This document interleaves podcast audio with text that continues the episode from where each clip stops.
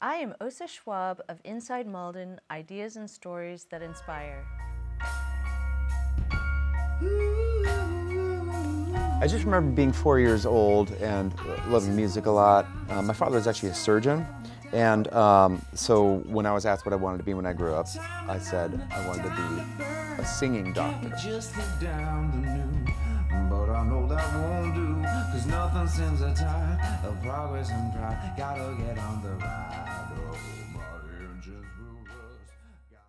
My guest today is a composer, performer, and producer who has had a passion for writing songs since the age of four. He has composed interactive and programmatic music for video game publishers such as Disney, Activision, MTV Games.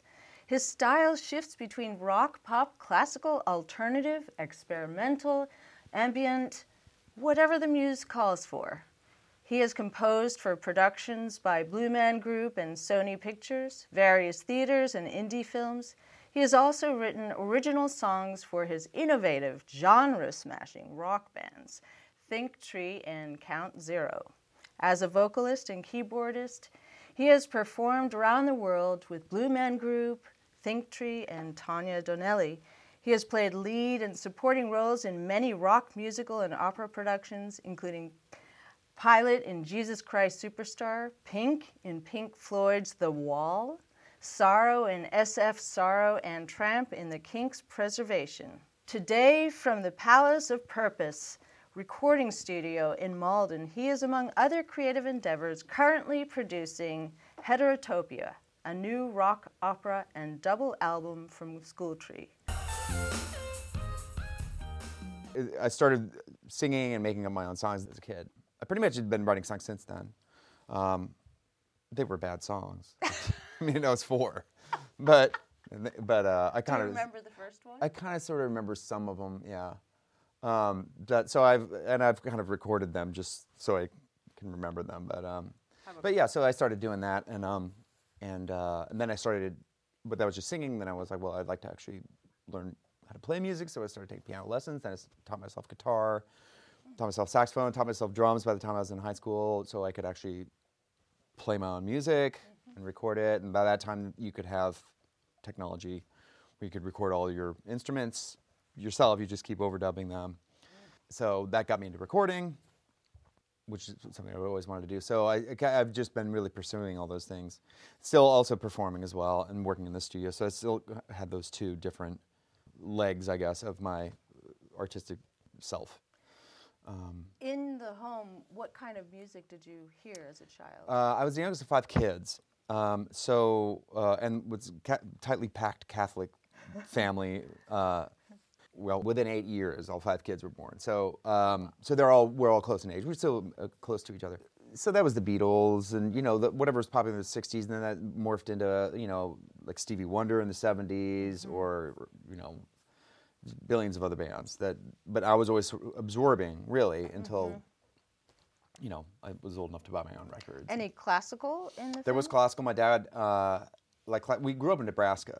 There was it was cultural wasteland. It's better now, but back then there, there there actually was not any classical music to be had anywhere until my dad started finding it like on Sunday mornings on one radio station, and then he was like, "Wow, classical music!" Because he's both my parents are from Somerville. They actually grew up in Somerville, and uh, so you know he grew up at least in somewhat of a cultural area, you know, and I think he really felt that when he moved out there. I was like, geez, there's not, there's no culture out here. So, so there was some classical music, and certainly learning piano lessons. That's the only thing you could have studied as a kid was pla- was cla- nobody taught. Like I teach lessons now, and I teach rock, and I teach pop, and I teach classical, jazz, but like there was nothing. If you wanted to take piano lessons, you were only going to take classicals. That's the only thing that existed. So yeah, so that so I had a pretty strong classical upbringing there, and even when I first went to school, uh, college, I went to a classical music school, I went to Eastman School of Music, which is up in. So that, there's and that's always been like had that knowledge of of that type of music eh, has always been a part of me, and I think has actually turned into one of these things that's defined me uh, compared to the other like rock musicians I know, because Yes. I actually sort of have a lot of classical training and training. Yeah, yeah, yeah. sensibility Right. and that kind of thing. Yep. So when you decided to pursue this as a potential career. Yeah. Did your parents support that? Kinda. I mean, sure. They did because they put me to school. To like one of the things they- my dad, because he grew up poor in Somerville, uh, and uh, um, he fought in World War II, and from the GI Bill, he had enough money to go to college, and that made the difference in his life because he went to college and went to Harvard Medical School and graduated as a doctor. And like, if it wasn't for the fact that he had that his way paid by something, Yes. and that made and then he was like now i can get away from this life that i'd been growing up in. So so to him education was very important. And so he made sure that wherever his kids wanted to go to school he would have enough money for them that was the one thing he like what that's the one thing we're not this is this money that you guys are going to have so it's great because they i didn't ever have to worry about paying for college which everybody else i know did Yes. so, um, so that was super bene- beneficial. So yes, in that way they did support me. I, I think they probably wanted me to go to like because I got accepted to like schools that were less musicy, Right. That were more prestigious. But they're like, I was, I was like, I want to go to a music school. So, um, so I did, and they were cool about it. And yeah. you eventually came to Berklee, correct? Yep. Yeah. Yep. I finished. I actually finished my schooling at Berklee. Oh, you did. Um, and that was largely I needed to come to Boston. Uh, I had a cousin who worked in the industry here. He worked with the Cars, the band The Cars yes. Yes. and um, he was he was actually their sound engineer. And he worked in the studio that the Cars owned on, on Newbury Street, and then he would go on tour with them. So he was that kind of a connection. And I played some demos that I'd made uh, Right. with my little four-track cassette recorder as a kid in high school, and he's like, "These are actually really good. You should come out to Boston and we'll record them sometime." And I was like, "Yeah." And then that really got me thinking. Well, I should actually move. I should maybe not keep pursuing classical music mm-hmm. as a profession at Eastman School of Music it was a great school, but like the only thing I was a composition major, mm-hmm. writing music. Mm-hmm. The only future you can see in that really is teaching at another school, and I didn't want to do that because I wanted to perform and write and whatever. So at some point after that, I was like, that maybe this isn't the right path. Maybe we should actually go to a place that has more active, vibrant, popular and rock music scene. Right. Uh, and then, so Berklee was a way I could finish out my education, uh, still at a music school, and also be in a place where there was a lot of music happening. And then, and I graduated, stayed in the area, and was in, was in bands.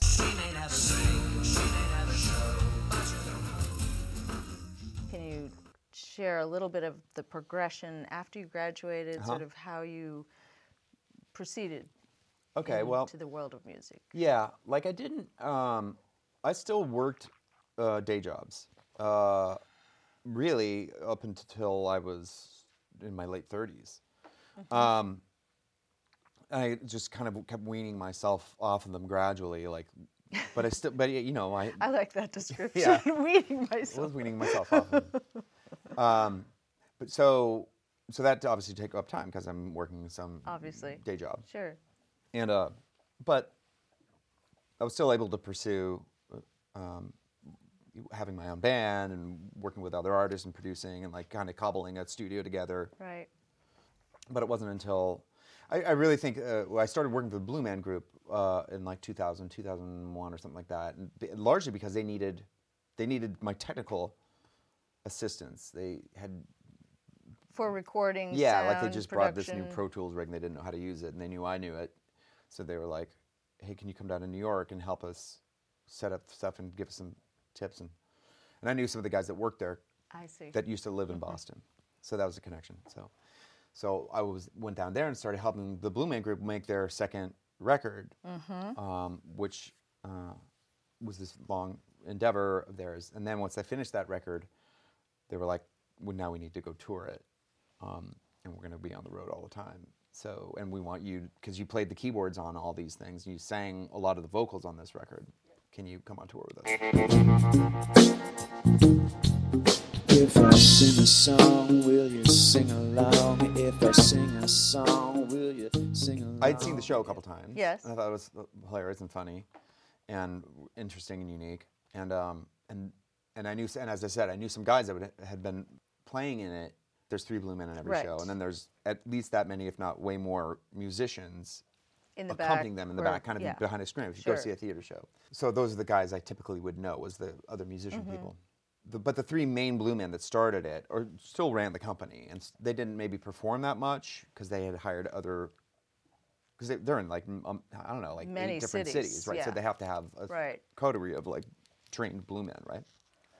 So they didn't really they performed a little bit, but not that much. But they were still very much in the driving seat of like trying to make their new record. They were like when I would go to the studio, it would be those three guys Mm-hmm.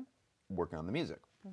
I had been with a show for a long time, so I knew the script really well because I'd just been performing it. Right, you know? right. And I didn't recite any of the script. I sang some of the songs and I played some of the parts, but Right. there's a voiceover that's going on the whole time. There's other parts of the script that are going on. There's other video that's happening. Mm-hmm. That okay, so all this stuff had to get translated into Portuguese, Brazilian Portuguese, uh, Spanish initially, and then the next year we went to France. We translated Mm-hmm. into French. Had to get translated into uh, Danish, German, and then- Danish, oh my and, um, goodness. and German, uh, and then eventually Korean.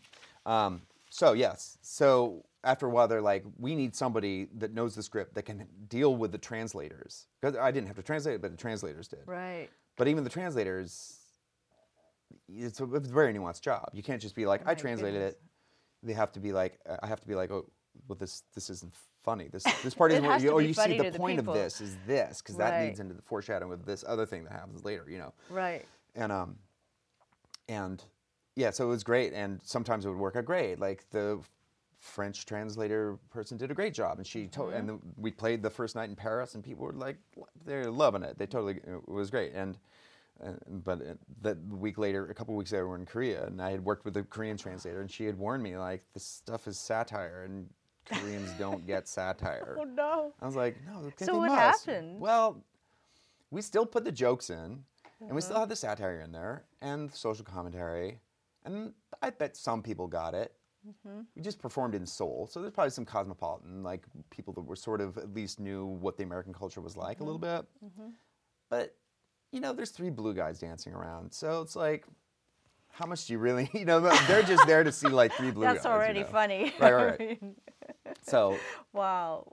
so Were that you- we could fall back on that and the music and stuff. So you- th- those universal things would work. So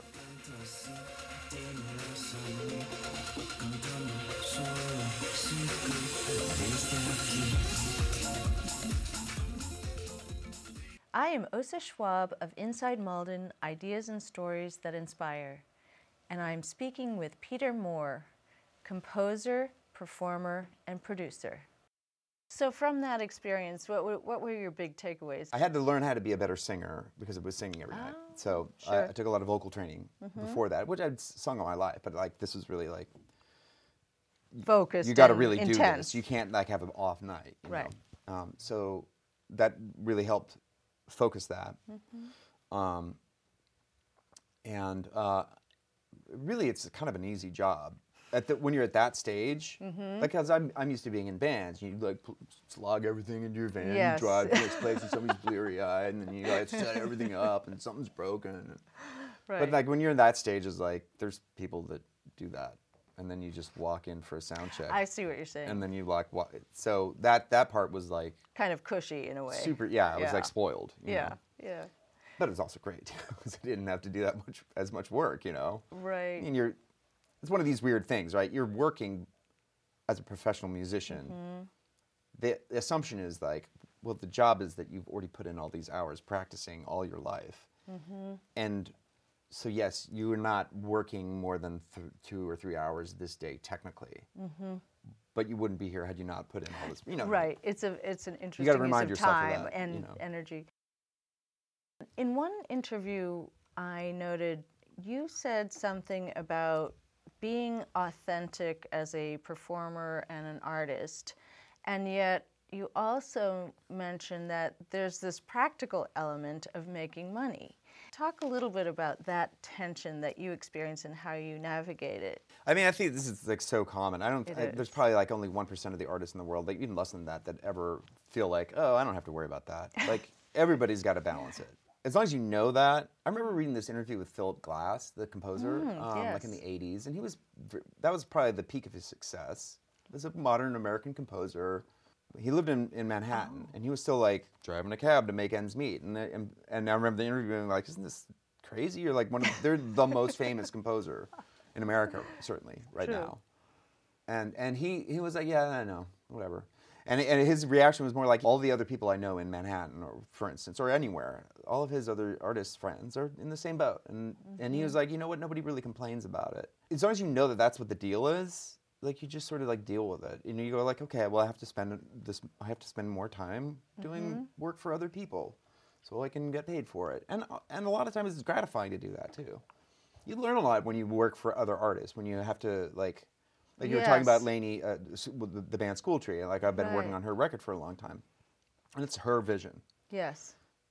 and it's a very deep, thought out vision. It's very complex. Um, This is the the, heterotopia. the rock opera, the, yeah, the double, right. d- the double album really is a better way to look at it. But, and, but I mean, but you know, you have to get absorbed into that to do a good job. Being the person that's helping her bring it out to people and recording it and Mm-hmm. arranging it, or you know, helping her engineer it so that it's you know Ah, understood. I mean, you're doing a technical job. Right. That's the same as like doing the lighting or camera work or whatever. It's like this is a technical job, but if if it's done without care and precision, especially for something that you're involved that deeply in, Right. Right. then then you're like doing it a disservice.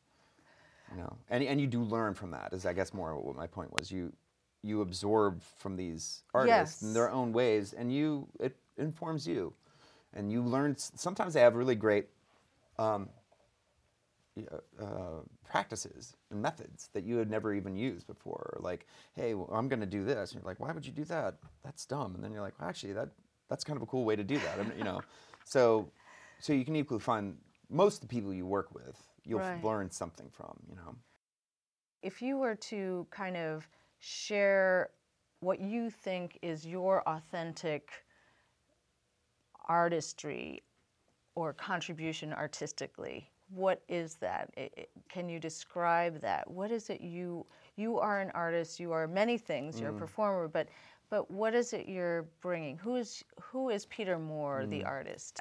I mean, there's.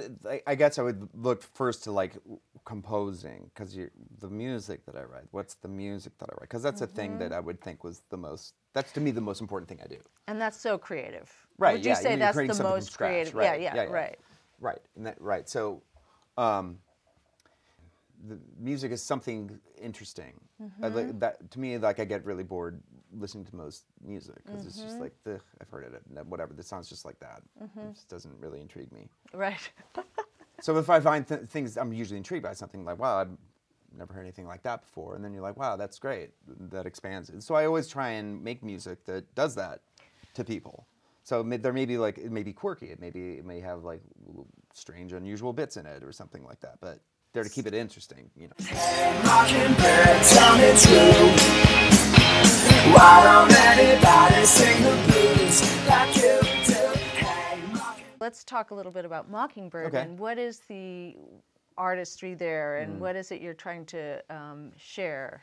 The concept of the lyrics is that the um, the a mockingbird is actually there to absorb the pain that it views in that it sees in humans, and it it sort of takes that pain um, and and processes it, um, which is weird. And I didn't realize that I'd written I'd written a song that was had a very similar theme in my band Think Tree called Hire a Bird, which was actually kind of a local hit song and ha- got Think Tree to tour in Europe because it was it was it was well received. But the same kind of uh, idea, that was more an environmental uh, aspect at that point. It was more like this: uh, how do how do I? It was sort of like written from the point of view, is like how do I look at this world and uh, see all the uh, environmental degradation going on, and what can I do to tell do anything about it? So you're wondering why they put heaven on high, why the gods don't visit us anymore, and you lift your eye to the deep blue sky. The only way out is up.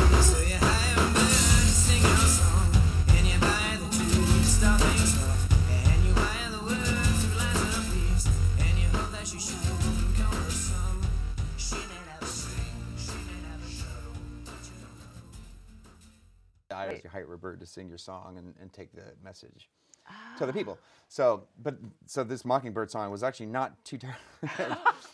my my wife jokes that I write songs about birds and, and flowers. it's like, oh my god, you're right. I never noticed this. I have like a lot of it's just yeah, and nature things like I don't like. I don't notice Maybe it. you're a botanist or a biologist on possible. the other side. Maybe on the other in an alternate universe. Yeah. But that's quite rich. It's it's a wonderful production and the, and the visuals. Did you have a part in the Mm. Well, we uh, worked with this great local director, Michael Pope, um, Mm-hmm. who's actually got his own Kickstarter campaign that I think is actually going to end by the time this airs too. Mm-hmm. He's making his own movie called Cinematica, um, and but anyway, we hired him uh, to help to just make a video. We were just you've made good videos. Can you help us make a video? And we met with him. We were like, it wouldn't it be funny if we had this sort of this conceit that it was like the band is this commedia dell'arte kind of troupe, like just with make making stuff out of nothing and just putting a show together, which was great because we could do it for really cheap. We'd make things out of cardboard and that. So that kept the cost down. Yeah. But I mean, that was the idea. It was like we're just putting this show on. We're gonna like you're gonna be the in this first verse. You're playing the woman who's getting insulted by her husband and makes and makes you feel bad. Okay, and then the second verse, you're playing this character or whatever. Mm-hmm. Um, and so we, we got, I got my guitarist to dress up in a negligee. And put- I saw right? Whatever. Hilarious. I got my drummer to dress up as a, as a cashier, a female cashier in the second. But it was the same idea. It's just like, Yeah. "Uh, we're putting a show on. Here's a wig, you know. Um, and and Michael Pope was like, oh, that's great. I can totally work with that, and that's um, I can work within this these limitations. And Yes. he was he, he was amazing. It was like it was a one day shoot, um, and I was like, there's no way you're gonna get all these cuts. It's- and I looked at it, and he was just like, bing, bing, bing, bing, bing. He had an assistant. who was like, oh, next shot. We, we got two seconds for this shot. Okay, good. Next shot, you know. And it was like really well. I was really impressed by how well managed it was actually. She smiles again. The prim proper cashier shakes her head. Keeps getting rejected slowly. I am Osa Schwab of Inside Malden Ideas and Stories That Inspire, and I'm speaking with Peter Moore, composer, performer, and producer. I, I think this was a um recording that you did, not the last one, um, Little Minds. Yep. Okay. And the third uh, Count Zero record. Right. Yep. What was the theme, the Hmm. general theme of that? That one was more about um, a loss of innocence. I Yeah, think he's got a kid, photo of a kid on the cover that's running away from some like nuclear Yes, accident or yes, something. Yes, yes. Um, and it's set up like a coloring book. You're, you're supposed to be able to right. Um, but, well, that's the lyric sheet. But yeah, but most of the, uh, a lot of the themes have to do with, uh, in some way, a loss of innocence um, Mm-hmm. and whatever different manifestations there are. But um, Right. most of the songs kind of have to do with that. There was one um, song that sort of made me think of um, this tension of having to to uh, create for money, Uh-huh. or the power that money has over us Uh-huh. to make decisions that are sort of um, not aligned with our values. Yeah. I don't know if there Was was. Um, Um, it could have been Sail Your Ship By. It could have been. that's else? it. Oh, that's okay. it. Yeah, that's the one. Sail your ship by. Yeah, that actually was in Guitar Hero, um, Oh, the video game. That was that. That was actually how I started getting into video games. Is this particular song. that particular song was uh, was put in guitar, and this is uh, Guitar Hero was made by the studio Harmonix that I worked at for five yes. years. Okay. But Right. this is before I started working for them. My bass player worked for Harmonix, Izzy Maxwell. Okay. And he's like, we're making this new game called Guitar Hero, but we don't have enough content because it was a new game and nobody knew how big of a hit it was going to be. So they Right. needed more songs to put mm-hmm. in the game. Mm-hmm. Um, so you could play guitar to these songs, right? And they couldn't buy the licenses from the real artists because it, it wasn't popular enough of a game. So they had to. Ah. So they they made some imitation songs, and they're like, okay, if we just give us a song, we'll have people that work for the company give us a song. So we gave them a mm-hmm. song. We gave them the song "Say Oh Shit Bye" because we had interesting guitar parts in it. And then next thing you know, this Guitar Hero is a huge hit, and tons of people know my band. And we, we weren't even like in the first like you, you only got to our song if you like went and played like a million hours of the game. You would, and we still got lots of really? Oh. fans. Yeah, you had to like unlock it. It was like one of Oh, these things you unlock if you get good, good, good. And then you. I unlock the special content. And we were like, the special content.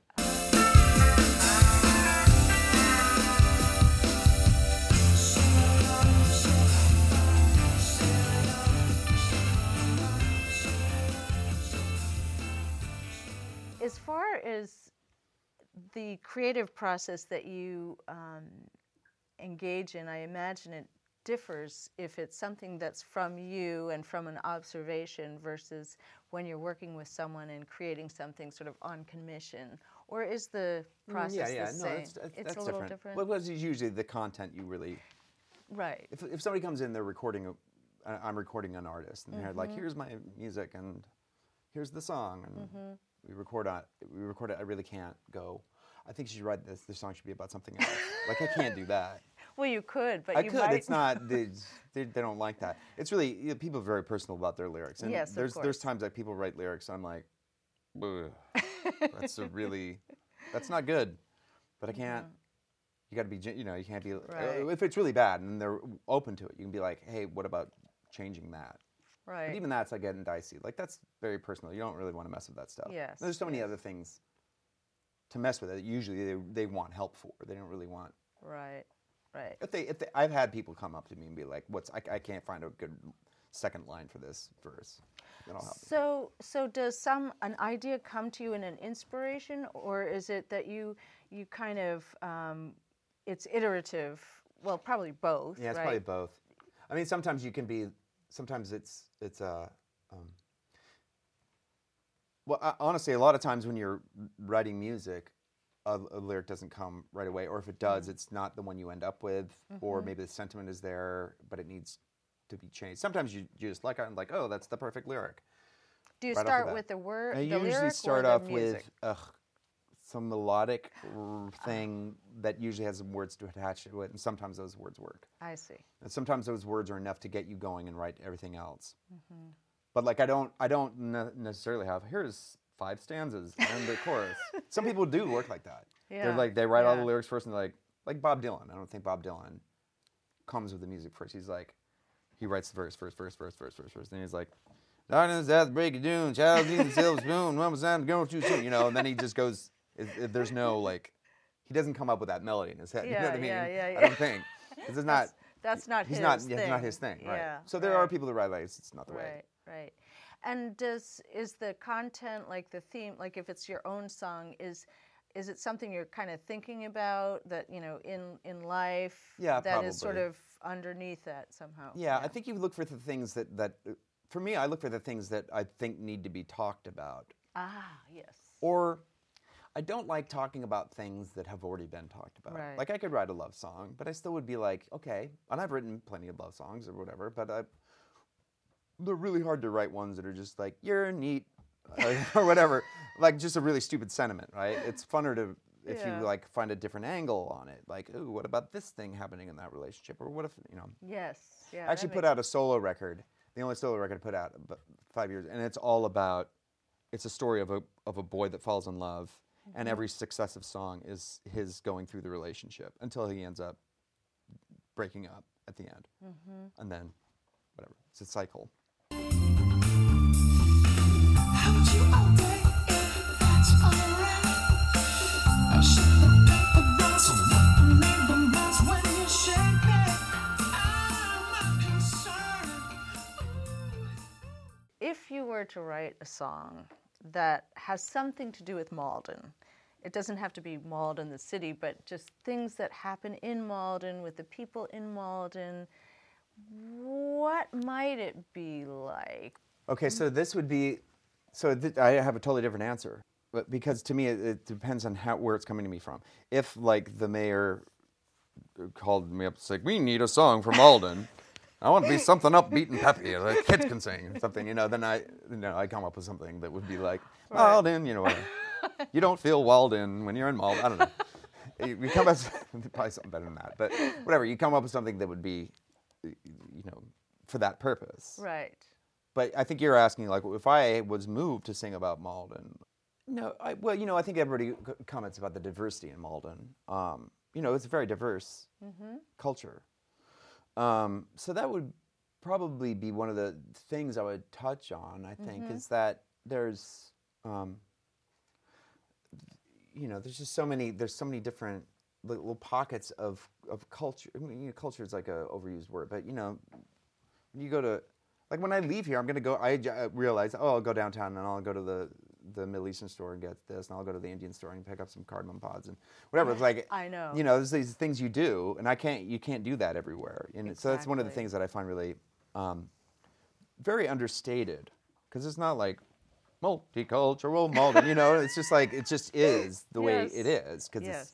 it's it's really largely because it's attra- attracts people that are lower income. I, you know, that has a lot to do with what, and that's usually how multicultural places start anyway.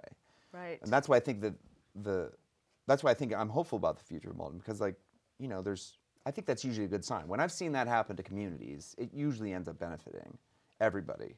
Mm-hmm. You know, um, I suppose that probably was a case a long time ago, and I think Boston. It's unique for Boston because Boston is so much a, a city of neighborhoods, yes. and it still is. Yes. You go. You notice this when you go to other cities. You're like, mm-hmm. Wow, the other people aren't so segregated. We still uh, Boston still Definitely is quite have- segregated. That is true. Yes. But it's less and less so. Even since I've been here in the past like 30 years, I've noticed it. Like it, there are places like that is Irish. That's where the blacks live. This is where the you know, right. and it's less like that now. But it still has a ways to go. And I found I, I think Malden. I don't find it that. I everybody's sort of thrown into the mix. It seems right. Yes, I, I think so. I, I mean, I think it could be more uh, interaction, uh, meaningful Yes, yeah. interaction Of course, right. that would yield some profound results. Um, so, so my last question is sort of um, about the hope that you have for the effect of your work. What would make you, what makes you happy, or what makes you maybe more fulfilled? That wow, you know, I see where I fit in this society. Mm. Yeah, I mean, right. I think you you can just have um, an artistic expression that's just like, here's my artistic expression about whatever, whatever my pet cause is or whatever, you know, and and and then you that you're like, yay, I made my expression, and and I don't care if anybody ever sees it or hears it. And um, there's definitely lots of people that are like that. I don't, I never, you always, I, I always want somebody to to hear it.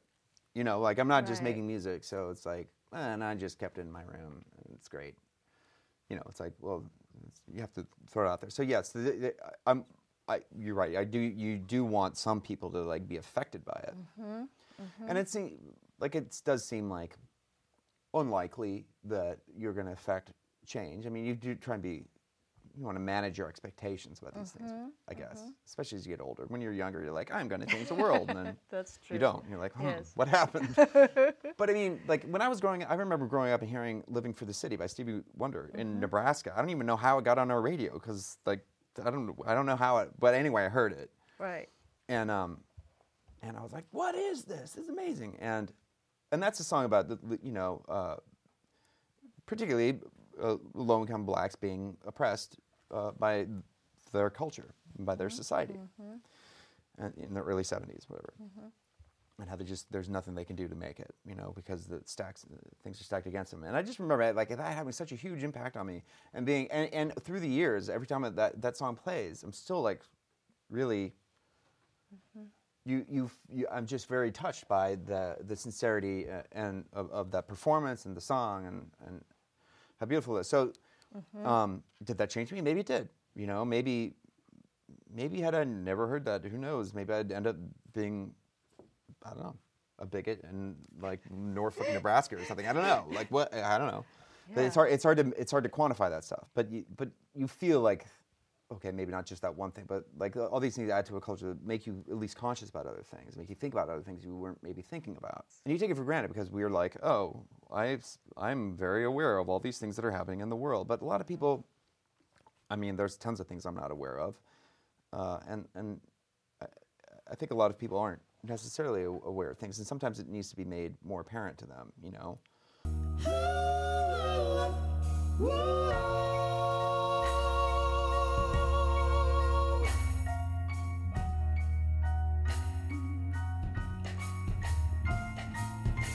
Years went by. I guess I'm still the same old guy, but yeah, I changed. I fit into the uniforms. I learned their norms, and it's all good. I did it to be understood. I learned their words just to be heard. And now it seems my broken dreams get trampled on each dusk and dawn.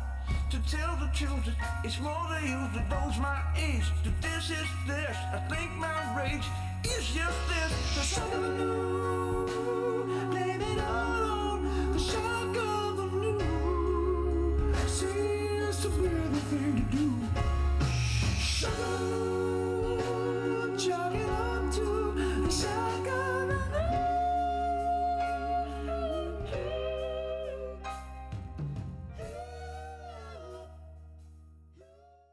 Am Osa Schwab of Inside Malden Ideas and Stories That Inspire. To subscribe to the Inside Malden podcasts, visit InsideMalden.com, where you can also view or listen to other episodes, offer your reflections in a guest blog post or comment, and discover some other ways of engaging with our growing community. Inside Malden Ideas and Stories That Inspire is a production of MATV's Neighborhood View with host and executive producer Osa Schwab, director Anderso Rose. Production team includes Karen Lynch, Elena Martinez, Sam Baltrusis, Ron Cox, Elizabeth Scorsello. This program is supported in part by a grant from the Malden Cultural Council, a local agency which is supported by the Massachusetts Cultural Council, a state agency. Production facilities are provided by MATV, Malden's Media Center.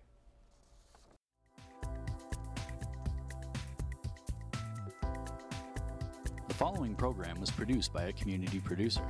The content, views, and opinions expressed are the sole responsibility of the community producer and do not reflect Malden Access Television, the City of Malden, or your cable provider. MATV welcomes your comments. Call us at 781 321 6400 or email us at access at matv.org.